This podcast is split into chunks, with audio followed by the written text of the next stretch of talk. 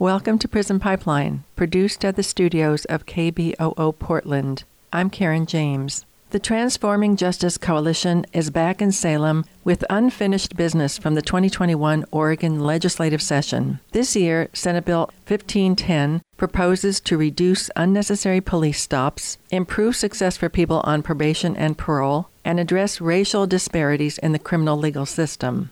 With me is Julianne Jackson, and Talia Gad with Partnership for Safety and Justice. Welcome to Prison Pipeline. Thanks for having Thanks us. for having us. Julianne, Partnership for Safety and Justice is a member of the Transforming Justice Coalition. Give some background about Partnership for Safety and Justice. Yeah, thank you. Uh, Partnership for Safety and Justice is actually Oregon's leading public safety and criminal justice reform organization. We've been around for about 22 years, and we bring together people that have been convicted of crime survivors of crime. Um, and we do that to transform the system and to make it more effective in terms of accountability, racial equity, and healing. Some of our biggest successes include keeping two prisons from opening over the last 10 years, getting Oregon on track to reduce the incarceration rate by 15% over 10 years. Not only do these things help keep families together, but it has also saved the state over half a billion dollars in wasteful prison spending. And just as important, we've invested nearly 200 million into all 36 counties in Oregon toward community based services like crime victim services, addiction treatment, housing, and other services that make our communities much safer and much stronger. So, House Bill 2002, which was introduced in the 2021 legislative session by the Transforming Justice Coalition, was not fully successful, but some components did pass. So, can you talk about which components did pass in 2021? And then we'll discuss the unfinished business introduced in 2022. So, we had some great champions of last year's bill, especially Representative Janelle Bynum. The parts that passed are huge. Oregon became the second state in the country to eliminate post prison supervision fees. When people come out of prison, they have no work,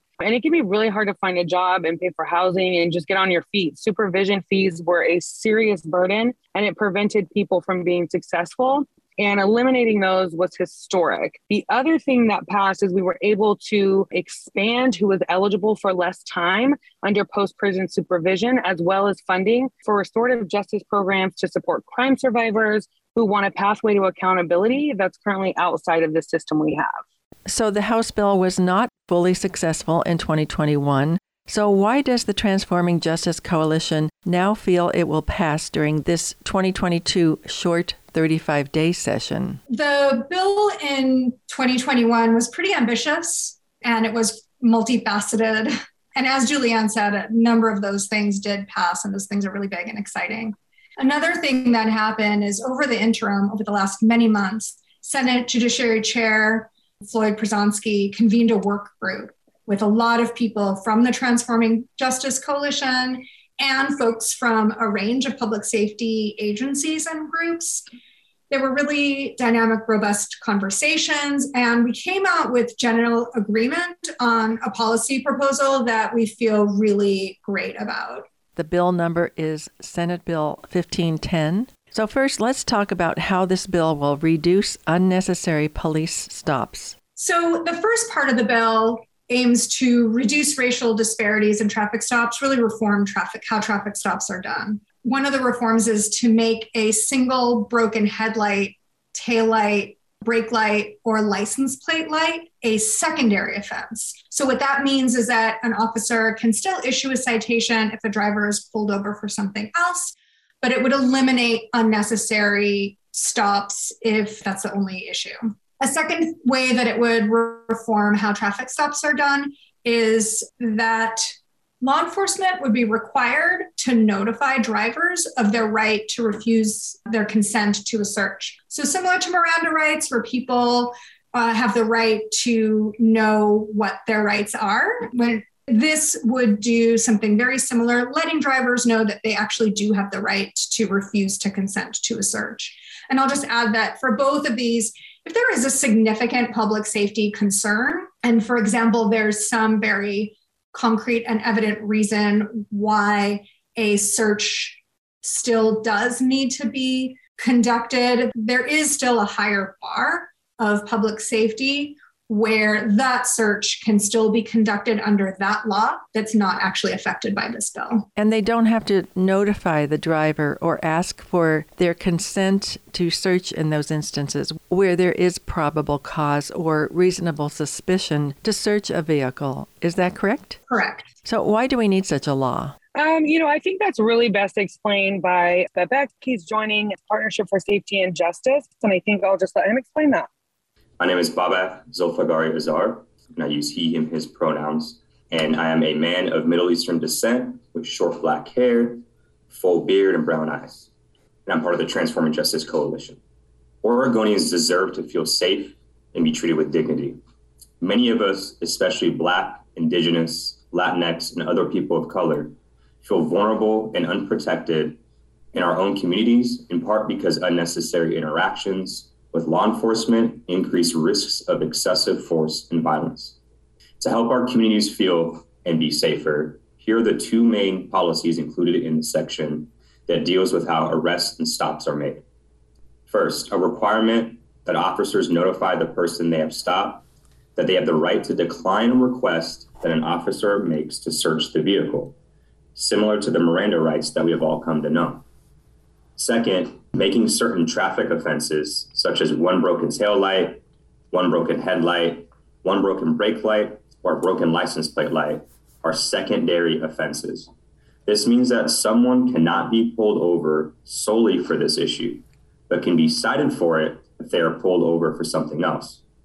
This specific policy is designed to limit pretextual stops that too often result in fatal outcomes for people of color. I can recall every detail over the, the last few years of the 15 police stops I've experienced in my life and the countless court appearances as a result of those stops. As a 17 year old minor, the summer after I graduated from high school as an almost straight A student, I was taken to Washington County adult jail for furnishing alcohol to minors just to be taught a lesson in scared straight.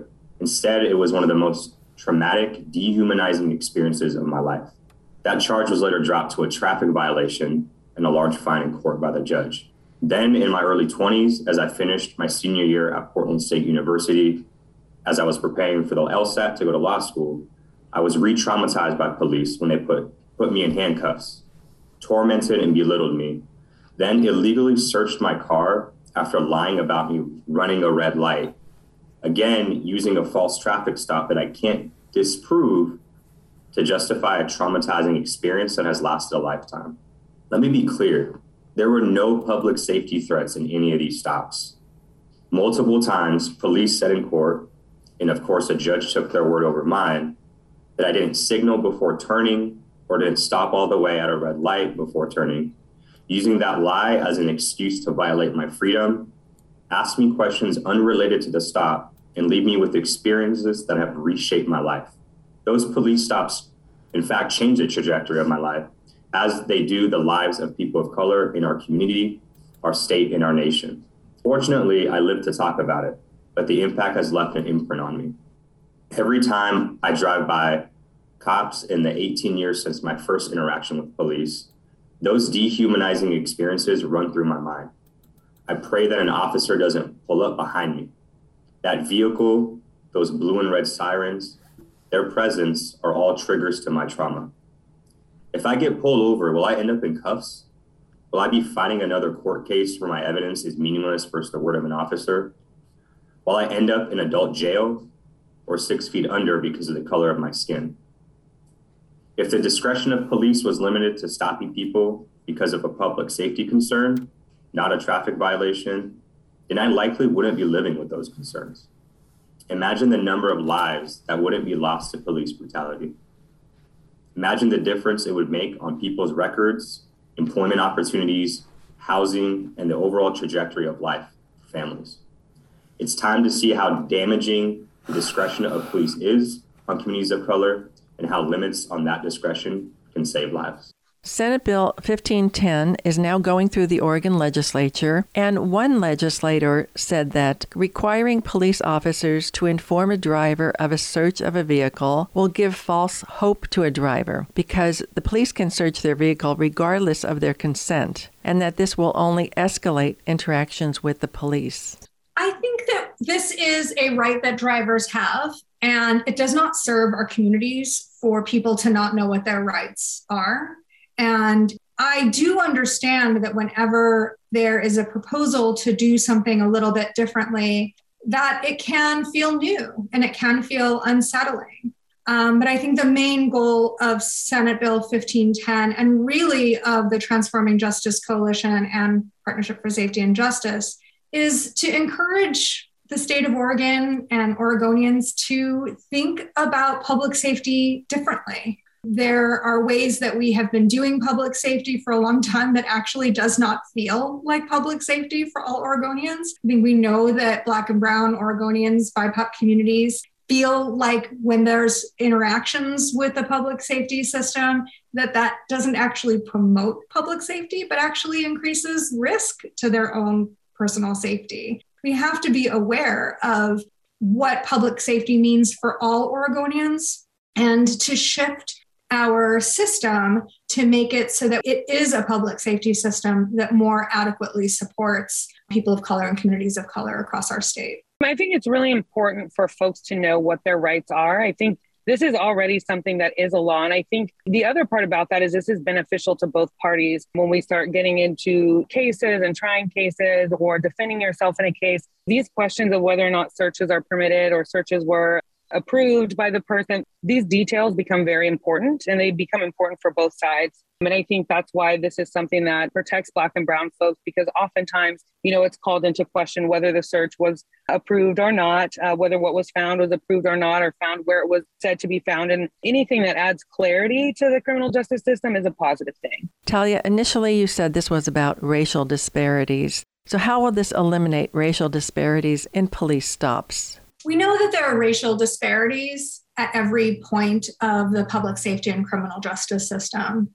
So, when we think about what essential public safety and criminal justice reforms need to look like, what we need to think about is how Black Oregonians, Brown Oregonians, other BIPOC communities across our state, what public safety looks like to all of us. When it comes to traffic stops, we are all very aware by now that there are not just disparities in stops. We know that that's data that the state of Oregon has collected and that has been persistent in our state, but also that there are real risks for people of color getting pulled over. You know, I think this is important on, on a number of levels. I think when we see pretextual stops, we've seen this all over the country. We've seen pretextual stops lead to the death of Black and Brown individuals. You know, this is a simple way that we can cut down on those stops. Decreasing contact between police and Black and Brown citizens seems to be an effective way to, to keep Black and Brown communities safe. And this is just one way to do that.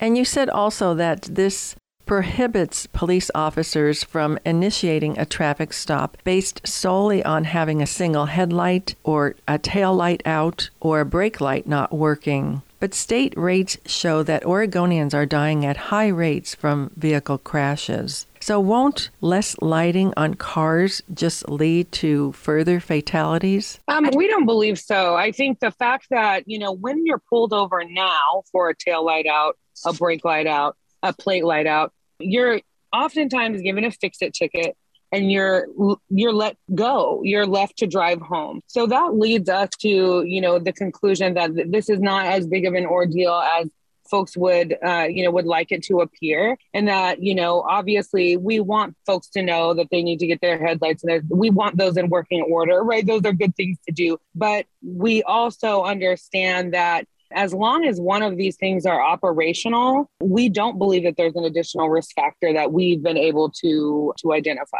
And what are the statistics with white people versus people of color who get pulled over in these instances and ending up dead? I don't have that particular that exact data. That's a very specific question, but what I can say is, you know, not all not all pretextual stops end in death. That that's a very, you know, honestly, it's it's not as large a number as you would think. However, what it does lead to often though is incarceration. What it does lead to is traumatic experiences for black and brown Oregonians and Americans. So we talk about the biggest point, which is obviously that those stops can lead to death for Black and Brown people. But there are also counterpoints all along the way where pretextual stops are traumatic. Pretextual stops add to Black body trauma. Pretextual stops often adds to searches and seizures. They often lead to arrests. And we know that that happens far more often than that happens for you know our caucasian peers. We know that that's accurate and that's proven and that's shown in the you know the desperate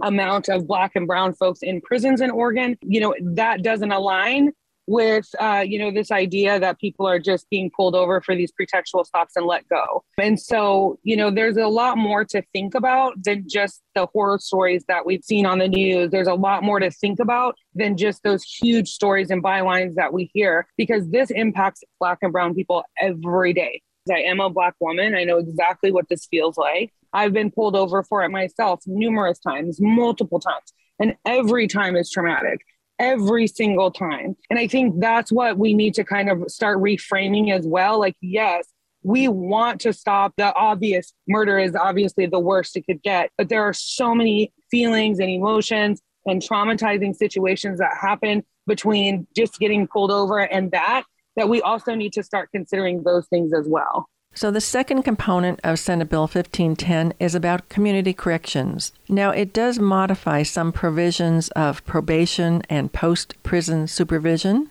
Yeah, so the goal of this part is really to improve success for people on probation and parole. And so, what this part of the bill would do is create a rulemaking process that would, in some cases, prevent parole and probation officers from visiting people that they supervise at work. We know that it can be really hard to get work right after incarceration when we return we're returning to our communities. And there's a lot of stigma to being formally incarcerated. And you could be doing everything amazingly well. People do are on track. They're they're reconnected with families and those connections in our communities are coming back together and people are successful in rebuilding their lives. And then someone pops in in a uniform with like that it's armed and it just changes the dynamic of how you're perceived in your workplace. There's stigma. The relationships change within those environments and it is such an unnecessary disruption for people who are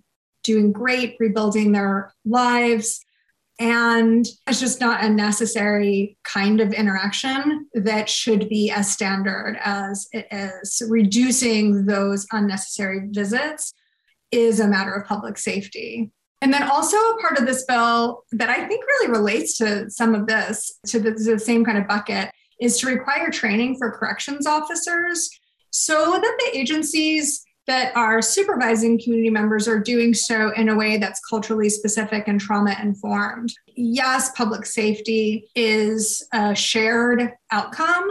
How we do that, again, it kind of goes back to really just in general how our public safety system interacts with community members. Sometimes those can be more traumatic, um, be more harmful, and be more risky for public safety rather than building public safety. And our corrections officers don't always have the information that's needed about how to be trauma informed, about what culturally specific services look like for people who are under supervision. And so requiring some of that training is just going to be best practice for the agencies and for folks that are while they're on supervision. Julianne, do you want to add to that? Yeah, you know, currently the training for supervision staff is so they get 160 hours, most of that being weapons training. Not one hour is dedicated to trauma informed practices or cultural competence. So I think that's something that's really important as well as we look at what our priorities are. Is law enforcement or the parole and probation officers in the counties are they on board with this legislation? I don't believe that there are agencies on record who have said that they're opposed to the bill in total.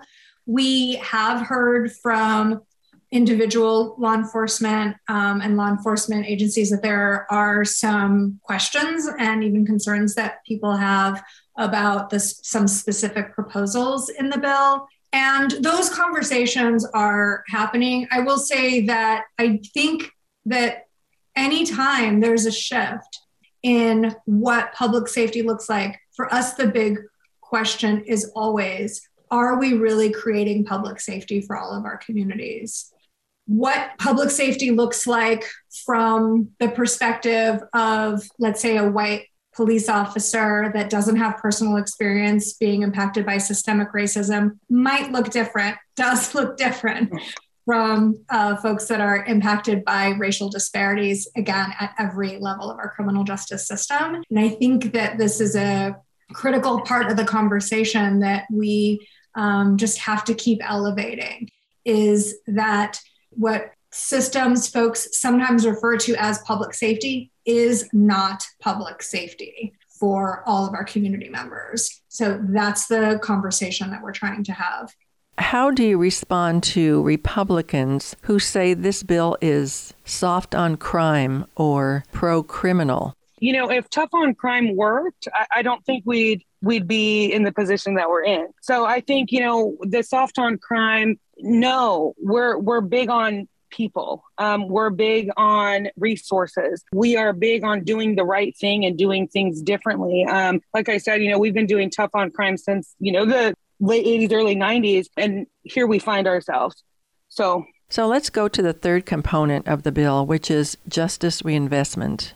So, the goal of the third part of this bill is really to promote racial disparities and to address racial disparities that are prevalent throughout Oregon's criminal justice system, and also to reduce prison use by um, creating, as a part of Justice Reinvestment Program, really the Justice Reinvestment Equity Program to fund services. Right now, there's over $50 million that are allocated to public safety agencies and community based organizations around the state that are meant to promote public safety across every county. We know that zero of those dollars are going to culturally specific organizations. We released a report about a year ago that delved into the experiences of crime victims of color who talked about why it is that sort of mainstream services that are available for folks don't work for them. We are, I don't think, as aware that when something is not designed to be culturally specific, what it is actually designed to do is to be culturally specific for white people that unless you really think about what it is that diverse communities need in order to heal and recover and thrive that that does need to look different for folks and to not explicitly fund the kinds of programs that are rooted in our communities that are delivered in a way that is culturally specific that does reflect the communities that we want to serve is just an enormous gap that I think at this point in our understanding of what public safety is supposed to look like is just something that we urgently have to repair. It's really important that we, you know, we also look at like, for example, programs like Red Lodge Transition Centers. It's a transition center that serves Indigenous women in transitioning back into their communities.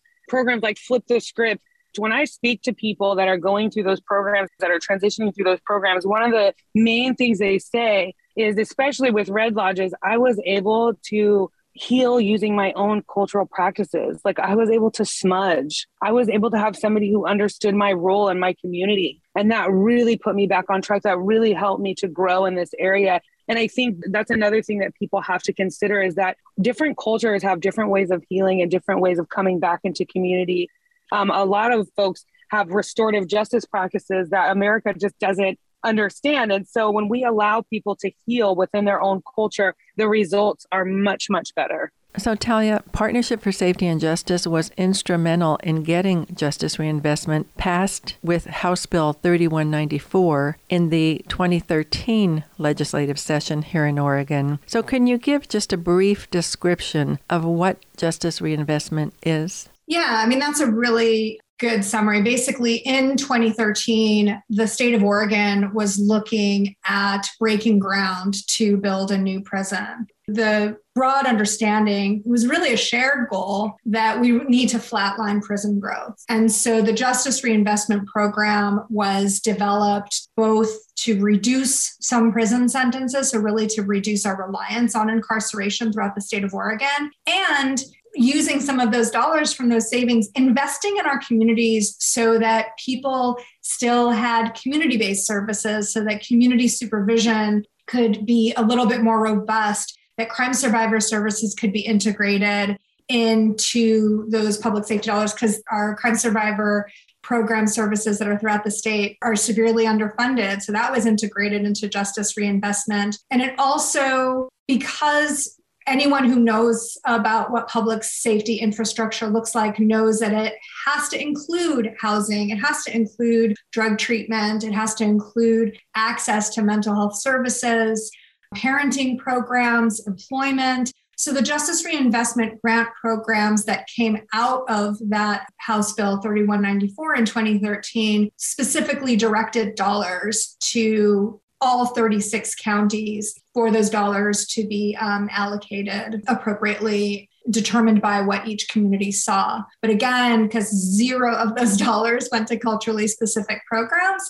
this is just a way to make sure that those dollars are more equitably distributed. And where is Senate Bill 1510 currently in the legislative process? Senate Bill 1510 was introduced by the Senate Judiciary Committee and it passed out of that committee. It then went to Ways and Means. Uh, this is the point, while it's in Ways and Means, that it's really critical for folks to email their legislators and to let people know that they're in support of this really transformative approach to public safety and criminal justice. The legislative session in this year, every other year, is very short things move really quickly. And so taking action right away so that your lawmakers know that you support a more equitable approach to criminal justice and public safety. Yeah, in your power and let your voice be heard. Julianne, do you want to talk about the specific ways that people can take action and get involved?